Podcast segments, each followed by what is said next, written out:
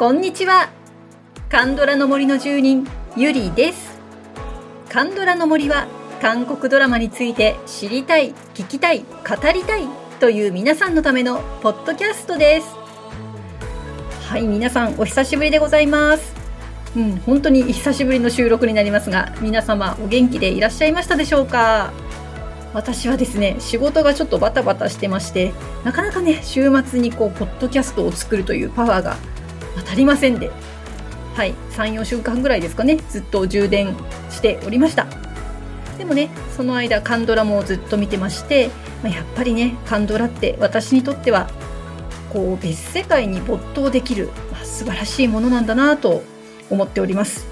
でお休みしてる間にねペクさん芸術大賞もありましたね。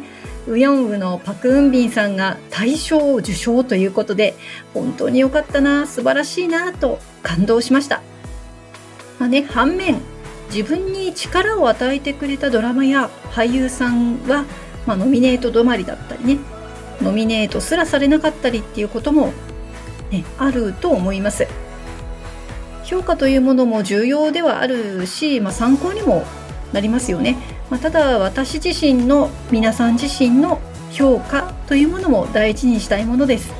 1年間たくさんの作品が世に出されますけれどもペクさん芸術大賞を見るたびに受賞外の作品にも感謝を捧げたくなりますこれからも私たちそれぞれの感性と良いケミストリーを生む作品に出会いたいものですね。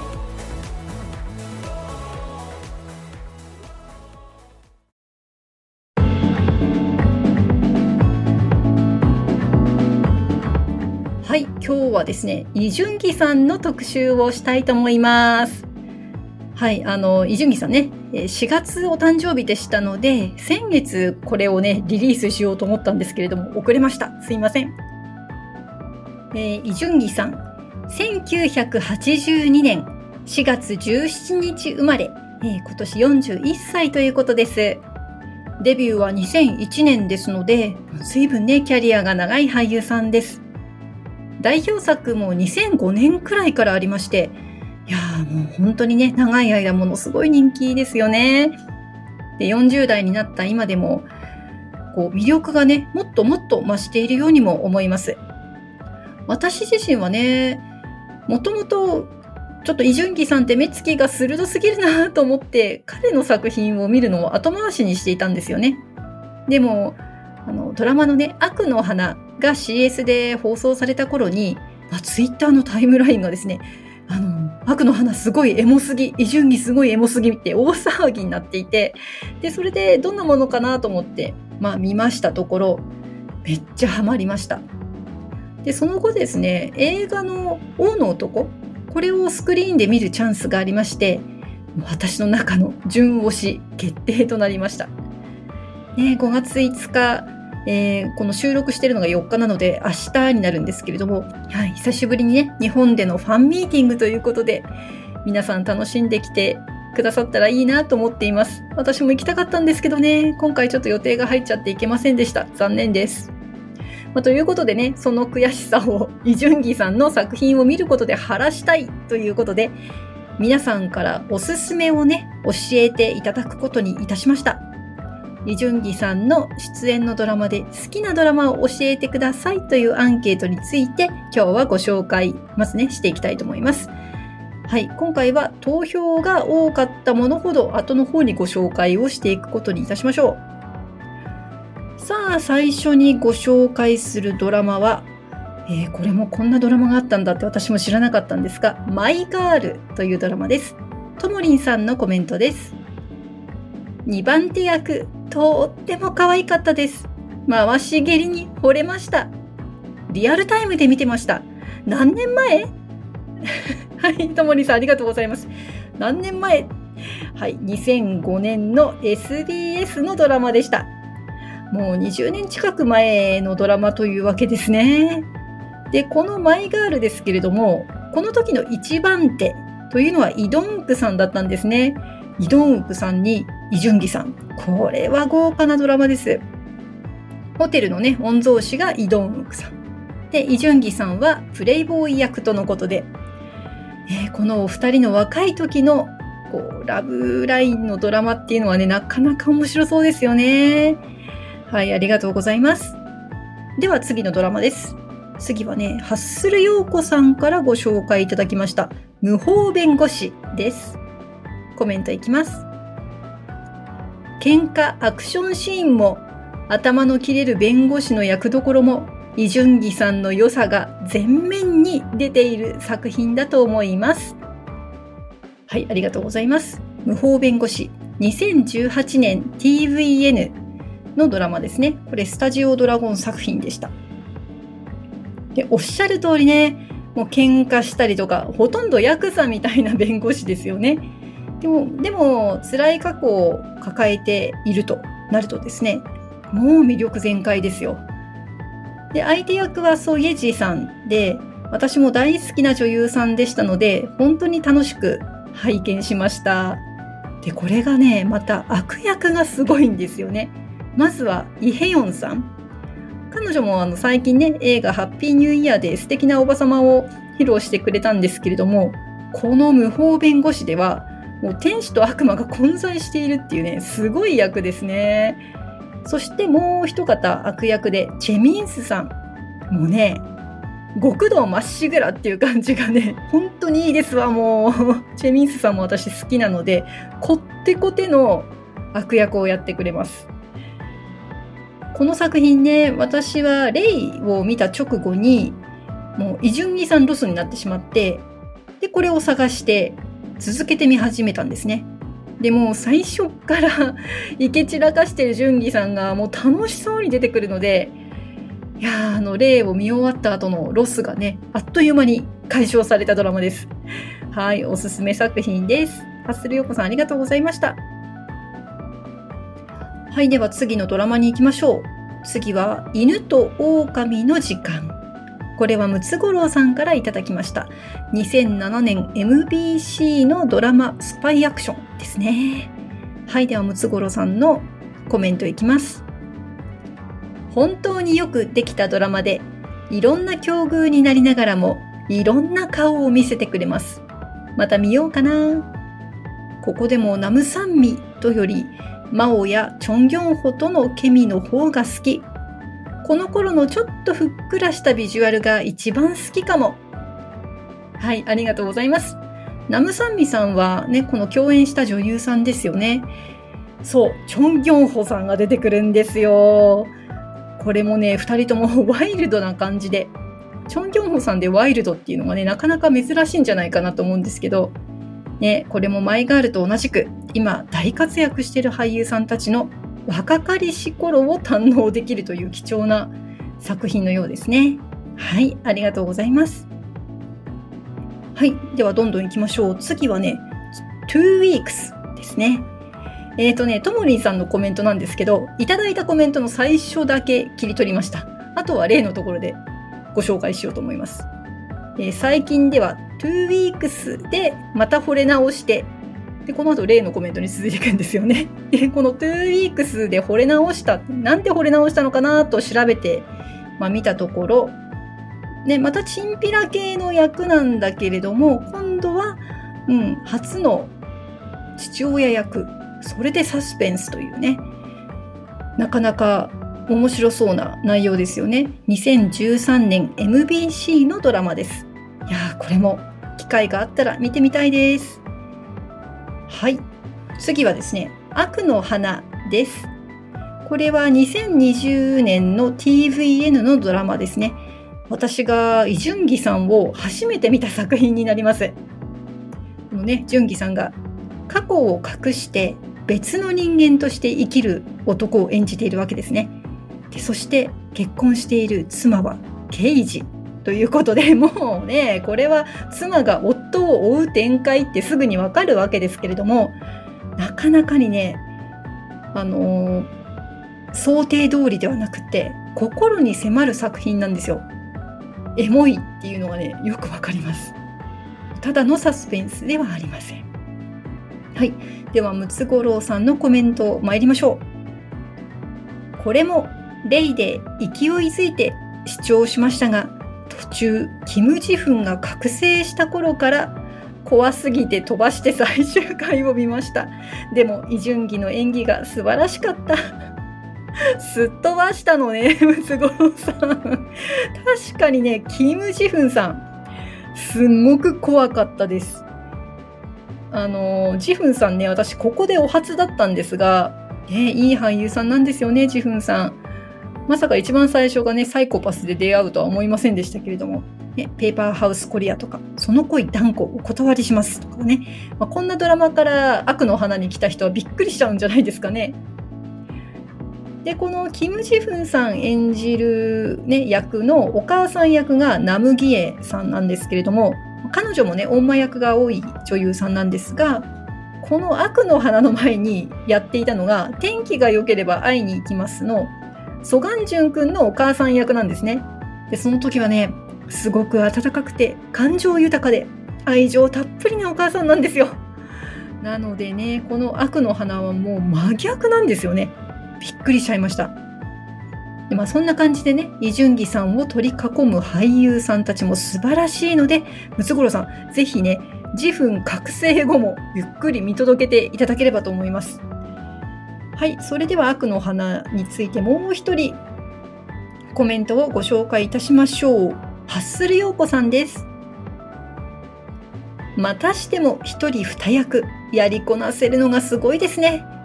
過去に傷を持った役回りが多い気もしますが、話数が進むにつれ、悪なのか善なのか目が離せません。切れ長の目に寂しげな顔、意志の強さ、時には情熱的な表情、アクションシーン、優しく包み込まれるシーンなど、話し出したらキリがないのですが、最後までぐっと引き込まれ、目が離せませんでした。はい、ハッスル陽子さんありがとうございます。またまた素晴らしいコメントですね。大変助かります。でこのイ・ジュンギさん演じるペク・ヒソン、まあ、本当の名前はトヒョンスなんですが、すごい複雑なキャラクターでね、もう単なる善悪ではね、うん、確かに測れないんですよね。でここでも、まあ、彼自身が父親という立場に、ね、なるわけなんですけれどもこれもまた胸熱要素の一つになるわけですよ。もうね別人として生きてきた彼がどのように変化していくのかもうぜひ見ていただきたいそして私ももう一回見て特集したいなこの作品はと思います。そして次の作品は何かと申しますと「イルジメ」ですね。はいこれは時代劇になります。2008年 SBS の作品です。でここの中でねイ・ジュンギさんは義足として活躍する役ということでで義足って何なんですけど、まあ、お金持ちから盗んで、えー、貧しい人に分け与える盗賊ってやつですね日本だと石川五右衛門とかネズミ小僧とかねでちょっと今回あのまだ私この作品見てなかったので調べてみたらこれ共演陣がすごいですねでまずハン・ヒョジュさん私今ハマってる女優さんなのでこれはもう絶対見ないといけないなと思いました。あと、パクシフさん。いやーもうベテランの素敵な俳優さんですよね。あと、キム・ムヨルさん。その他、おなじみのアジョッシーズが結構出てくるということで、いや、これはちょっと見逃しちゃダメだなと思ってます。と思ったらですね、あの、BS 松竹東急で5月24日から放送が始まるみたいです。多分ね、カット版だとは思うんですけれども、それでも構わないので、絶対見ようと思ってます。ちょっと前置き長くなりましたが、えー、コメントをね、ご紹介していきましょう。はい、まず、韓国ドラマ好きの17歳さんからです。イルジメでは、無邪気で可愛いイジュンギさんを見ることができます。ありがとうございます。これ、可愛いんだね、純義さん。いやー、これは嬉しいな。また、あの、絶対見る、絶対見るぞっていう気持ちがアップしてます。はい、えー、次はムツゴロウさんからです。今まで見てきた韓国ドラマの中でベスト10に入るほど好きなドラマです。まさにヒーローものの最高傑作だと思います。過酷な運命を背負いながらも明るくて元気、物語が進むにつれてどんどん成長していく4。20代の若々しいイ・ジュンギのキレキレアクションとお茶目と悲しい慟哭。セドルとヨンの親子に本当に泣かされました。好きすぎて DVD を何種類か持っています。なので、イ・ジュンギのドラマの中で最高に好きです。あのコスチュームと音楽を聴くとめちゃめちゃ上がります。はい、ムツゴロウさんありがとうございます。いや、これもう見るしかないね。もう韓国ドラマ好きの17歳さんとムツゴロウさんにここまでおすすめされたらね、いや見るしかないね。はい、5月24日から BS 松竹東急ですよ。皆さんもちょっと見てみましょうよ。はい、ありがとうございます。これでご紹介する作品最後になりますね。もうどの作品が一番人気かってわかりますよね。レイ、花もゆる8人の王子たちです。はい、2016年 SBS のドラマでした。もう説明いらないですよね、これ。アンユーさん演じるヘスがね、タイムスリップして、えー、古領時代にやってきましたと。でそこにはワンゴンというね、初代国王がいるわけなんですが、その息子たちがイケメン揃いということで、でちょっとウィキペディアで軽く引っ掛けてみましたら、あの、ワンゴンには25人の王子がいたらしいんですわ。いや、いっぱい。で、そのうちの8人っていうことですね。で、イ・ジュンギさんが第4王子、ワンソということで、まあ、実在の人物を演じましたと。はい、いうことなんですが、実はね、2月のカンハヌル特集とナムジュヒョク特集でもうすでにレイ取り上げてるんですよね。ここで3回目になります。ようやく主役登場というわけですね。はい、ではコメントいってみます。はい、それではコメントいってみましょう。たくさんいただいてるのでね、ちょっと淡々と紹介していきますけど、あの皆さん共感するとこたくさんあると思います。まずはハッスル陽子さんからです。IU が演じるヘスに私のものだのセリフの時は荒々しさが際立っていましたが、私の人のセリフの時には全く違う表情でドキューンと沼落ちしてしまいました。名俳優も多く何週でも見たい作品です。はい、次はムツゴロウさん。ついこの前見終わりました。久しぶりに見たイジュンギドラマでした。久しぶりに見たイジュンギドラマでしたが、演技力に磨きがかかって凄みを感じますね。かわいそうすぎて何回もは見られないですが、見終わってロスになりました。はい、次はプーニャンさんです。登場人物のキャラクターが立っていて、ストーリーも前半は面白、後半にかけて切なくなっていて、とても面白いドラマでした。はい、次はナオミさんです。ワンソの悲しさ、かっこよさがふんだんに出ていた素晴らしい演技でした。終わる頃にはすっかりイ・ジュンギさんのファンになっていました。はい、次はともりんさんです。えさっきのね、あの、2 weeks のコメントの続きが出てきます。はい。最近では2 weeks でまた惚れ直して、レイですよ。あれはやばい。もう素敵すぎました。ワンソの孤独感がすごかったですよね。でもメイキング見たら本当にイジュンギかわいい。私が韓国語勉強しているのは彼の早口の動画配信を翻訳なしで理解したいから。こんなに好きなのに最近のドラマ見れてない。ともりさん、見てください、見てください。例もね、素晴らしいんですけど、他もいいの揃ってますよ。はい、ということで、レイ、たくさんいただきましたね、コメント。もう私もね、イ・ジュンキさんが切なすぎて、ワンソが切なすぎてね、本当に心持ってかれてしまったドラマでした。皆さんからのコメント一つ一つ共感です。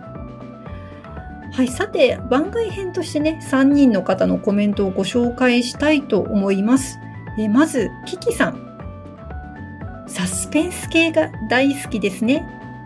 とコメントいただきました。えサスペンス多いですよね。あの、キキさんのね、あの、おすすめのドラマのところにたくさんチェックが入っていて、マイガール、犬と狼の時間、アラン・サトジョン、レイ、白の花。かなり見ていらっしゃいますよね。でちなみにこのアラン・サトジョンは今回紹介しませんでしたが、え5月23日から BS 富士で放送があります。これも時代劇ですね。私もちょっと録画予定でございます。はい、えー、2人目の方ご紹介しましょう。ハッスルヨコさんが、え、ー、とね、映画の初雪の恋バージンスノーをおすすめしてくださっています。コメントを読みします。今となっては異順義作品ではなかなか見られないかも。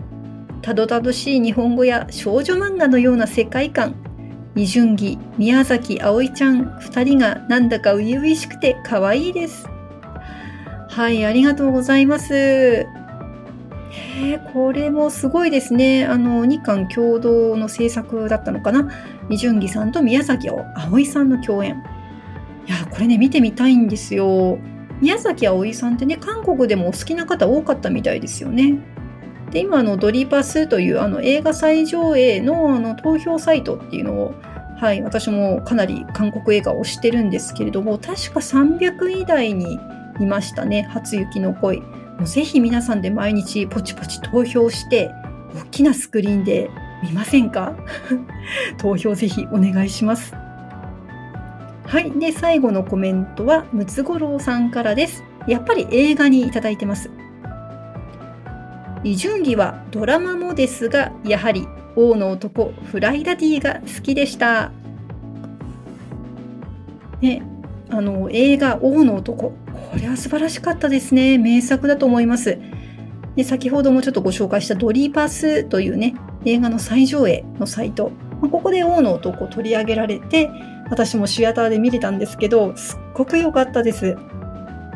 で、フライダディね、これ、ドリパスでも投票は上位になったらしくて上映候補まで行ったんですけれども数年経ってもまだ上映されていないという状況ですね。多分権利系の問題が解決できなかったのかなと思うんですけれども、まあ、そうかと思うとね余計にスクリーンで見たくなりますよね。はい皆さんコメントありがとうございました。イ・ジュンギさんもう本当にね映画もドラマもたくさん出演されていて昔からのファンの方も最近のファンの方もたくさん楽しませてくれますね。今回の皆さんのコメントを参考にぜひ見てみてください。多分ね、どの作品も外れることはないんじゃないのかなと思います。私はね、やっぱりいる締めいきますよ。皆さん、あのコメントでご紹介ありがとうございました。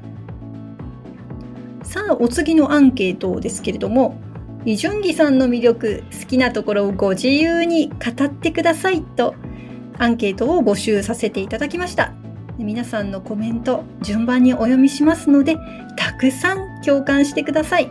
イ・ジュンギさんのいいところ、みんなでね、はい、シェアしましょう。まずはリンダさんのコメントです。クールな瞳と笑顔のギャップ。次はナオミさん。アクションの素晴らしさ。悲しい演技が胸に響くところ。韓国ドラマ好きの17歳さん。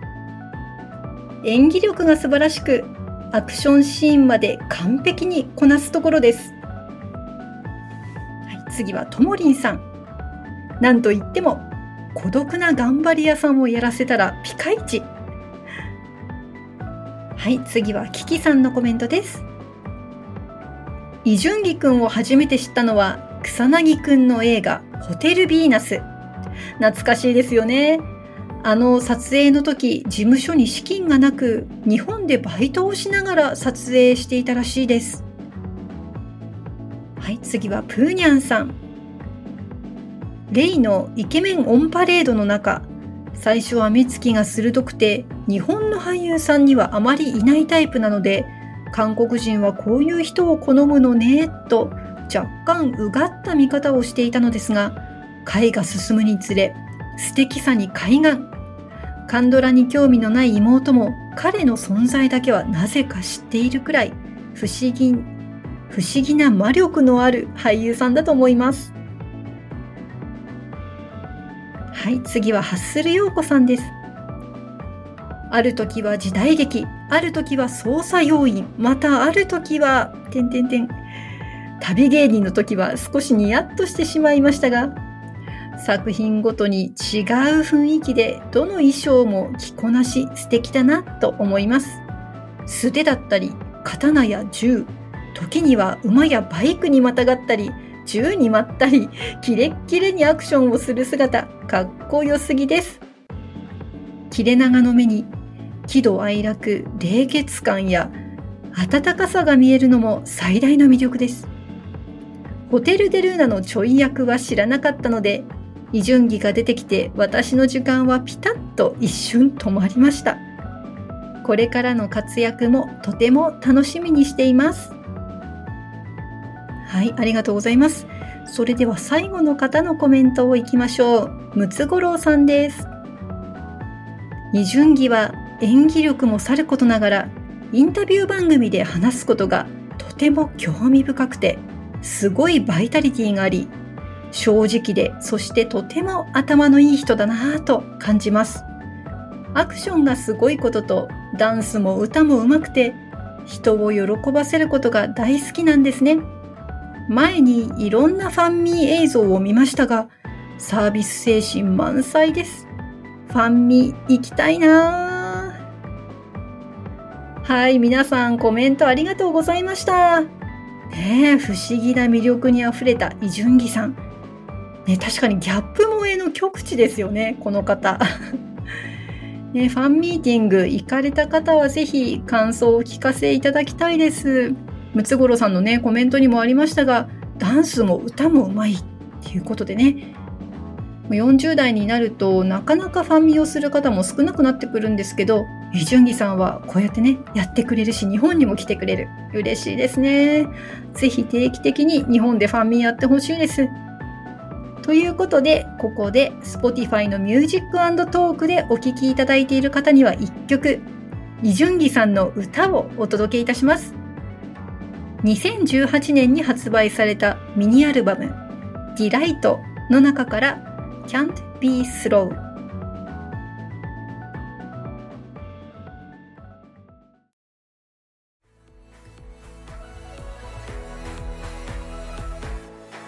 Can't Be Slow でした。でこれ俳優さんの歌じゃないよね。もうまるで K-POP のジャンルなんじゃないかと思います。こんなノリノリなのをね、ファンミで見せられたらたまらないじゃないですか、もう。本当にイ・ジュンギさん多彩だなと思います。ぜひ Spotify でミュージックトークバージョンでお聴きください。プレミアム契約の方は最後までフリーの方は30秒までお聴きいただきます。番組のご感想もぜひお送りください。こんな特集やってみたいというリクエストもお待ちしております。LINE 公式アカウントにご登録いただければ配信もアンケートの通知も逃さず受け取れます。感想もすぐに送れます。Twitter、Instagram、Facebook でご案内しておりますのでぜひご登録をよろしくお願いいたします。それでは今日もお聴きいただきありがとうございました。また次回カンドラの森の奥深くでお会いいたしましょう。